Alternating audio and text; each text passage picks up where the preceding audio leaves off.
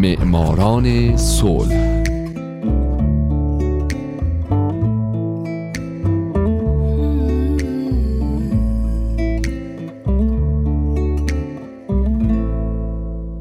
اینجا رادیو پیام دوسته و حالا نوبت می‌رسه به معماران صلح.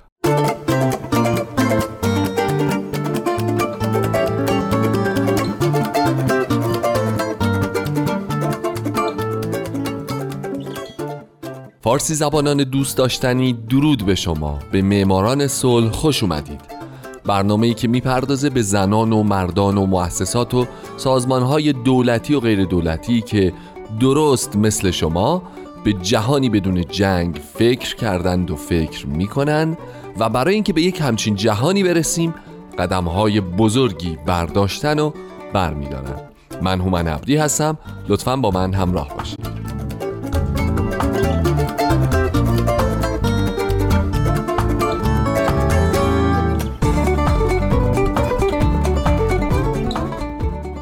این هفته سال 2005 میلادی آژانس بین المللی انرژی اتمی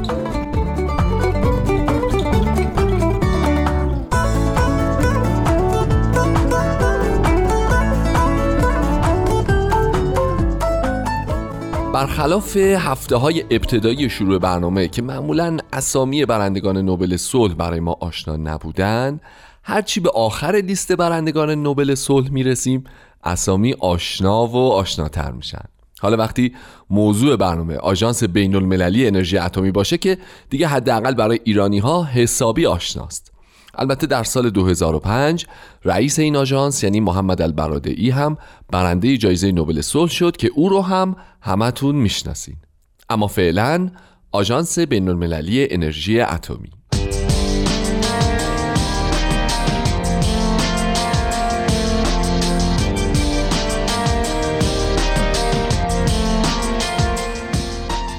آژانس بین المللی انرژی اتمی یا IAEA یه سازمان بین المللیه که در 29 جولای 1957 برای ترویج استفاده صلحآمیز از انرژی هسته‌ای و جلوگیری از استفاده نظامی از اون از جمله جلوگیری از ساخت سلاح‌های اتمی تأسیس شد. این سازمان با اینکه یک نهاد مستقل و خودمختاره و جزی از سازمان ملل یا سازمان‌های دیگه نیست با این حال در اساسنامش اعلام کرده که گزارشهاش رو به مجمع عمومی و شورای امنیت سازمان ملل ارائه میده. مقر سازمان در وین اتریشه و مدیر کل کنونی اون یوکیو آمانوی ژاپنیه. این آژانس به عنوان یک نهاد بین المللی دولتی برای همکاری های علمی و فنی در استفاده صلحآمیز از فناوری هسته‌ای و انرژی هسته‌ای در سراسر جهان فعالیت می‌کنه و با نظارت هایی مطمئن میشه که از انرژی هسته‌ای برای جنگ استفاده نشه و به خاطر همین هم برنده جایزه نوبل صلح سال 2005 میلادی شده.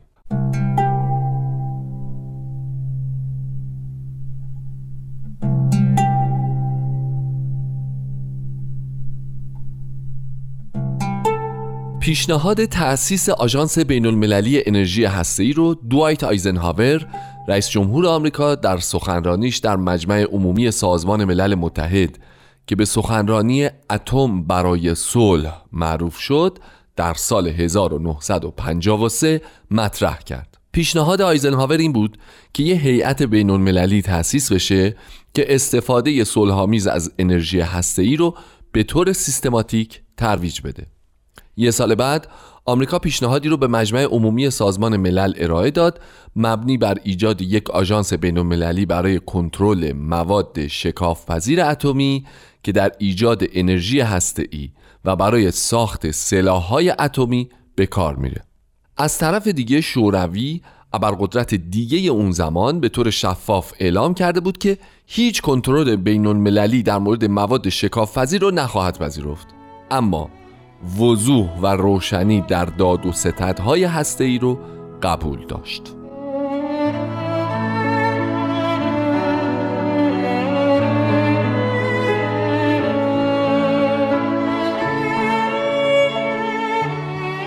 سازمان ملل متحد در آگوست 1955 کنفرانسی بین المللی با موضوع استفاده صلحآمیز از انرژی اتمی برگزار کرد و چند ماه بعد طی یک کنفرانس در مقر این سازمان اساسنامه آژانس بین المللی انرژی اتمی که مدتها بود یک گروه متشکل از دوازده کشور داشتن روش کار می‌کردن رو به تصویب رسوند و این اساسنامه در ژوئیه 1957 به اجرا در اومد عضو سابق کنگره آمریکا W. استرلینگ کول به عنوان اولین مدیر کل آژانس بین المللی انرژی اتمی از سال 1957 تا 1961 برگزیده شد او فقط همین چهار سال رو رئیس آژانس بود و بعد دو نفر اهل سوئد نزدیک به چهار دهه ریاست آژانس رو عهدهدار بودند.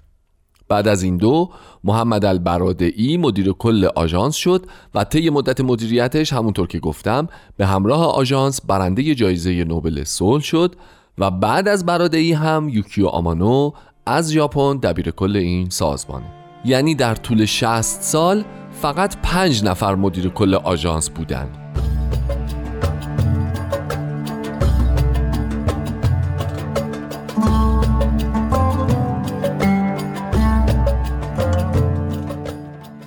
معمولیت های آژانس بین المللی انرژی اتمی بر اساس منافع و نیازهای کشورهای عضو برنامه های استراتژیک و چشماندازهای مندرج در اساسنامه آژانس هدایت میشه. سه رکن اصلی یا در واقع سه حوزه کاری شالوده معمولیت ها رو تشکیل میده. سلامت و امنیت علم و تکنولوژی تدابیر امنیتی و بازبینی. آژانس تشکیل شده از سه بدنه اصلی شورای حکام، کنفرانس عمومی و دبیرخونه. آژانس پشتوانه علمی رو به عنوان با ارزشترین دارایی صنعت انرژی اتمی و منابع اون می‌دونه و معتقد بدون اون این صنعت نمی‌تونه ایمن و مقتصدانه به فعالیت بپردازه. آژانس در طول حیات خودش با تکیه بر همین اصل مهم تونسته موفق بشه به توسعه استفاده صلحآمیز انرژی هسته‌ای در سطح جهان و به خصوص توسعه اون در علم پزشکی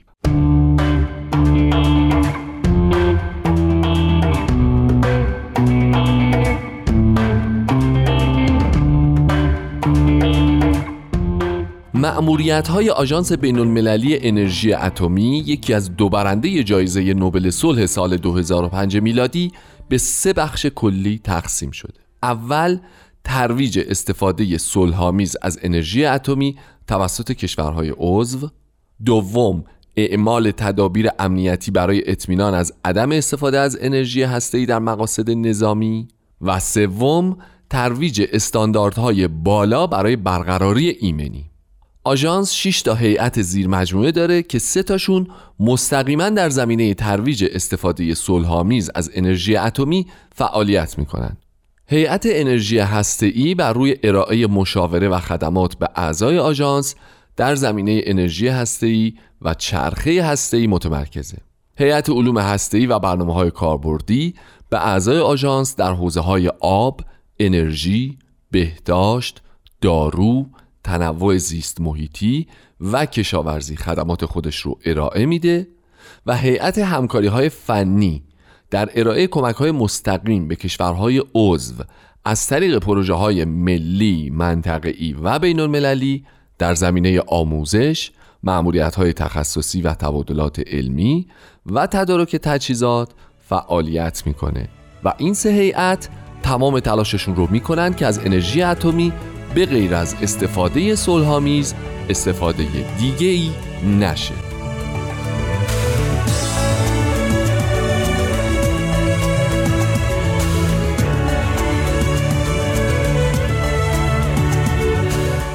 طبق ماده دوم اساسنامه آژانس ترویج استفاده صلحآمیز از انرژی اتمی و تضمین اینکه کمک های ارائه شده از سوی آژانس یا تحت نظارت و کنترل آژانس به نوعی نباشد که منجر به استفاده های نظامی گردد. به همین منظور در این اساسنامه آژانس بین المللی انرژی اتمی مجاز به ایجاد و اداره تدابیر امنیتی گردید تا اطمینان حاصل شود که مواد خاص شکافپذیر یا دیگر مواد خدمات تجهیزات امکانات و اطلاعات ارائه شده توسط آژانس یا تحت کنترل و نظارت آن در مقاصد نظامی به کار گرفته نخواهد شد.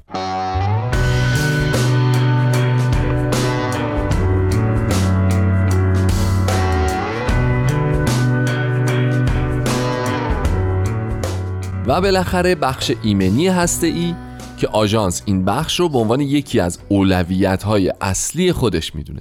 به خصوص بعد از فاجعه چرنوبیل آژانس بین‌المللی انرژی اتمی تلاش خودش رو در این زمینه چند برابر کرد که این تلاش ها با حمایت کشورهای عضو و حتی کشورهایی که عضو سازمان هم نیستند روبرو شد.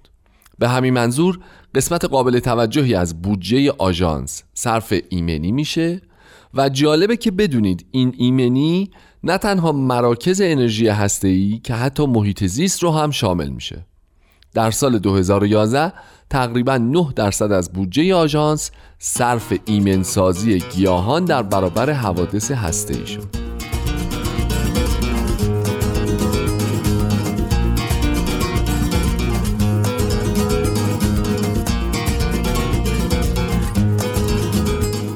دوستان عزیز من در برنامه بعد باز هم به آژانس بین‌المللی انرژی اتمی خواهم پرداخت و به موضوعاتی مثل انتقاداتی که به آژانس وارد میشه فرایند عضویت درش و به خصوص موارد مربوط به اهدای جایزه نوبل صلح به این آژانس صحبت خواهم کرد.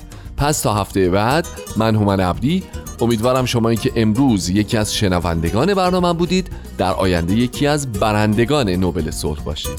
شاد باشید و خدا نگهدار.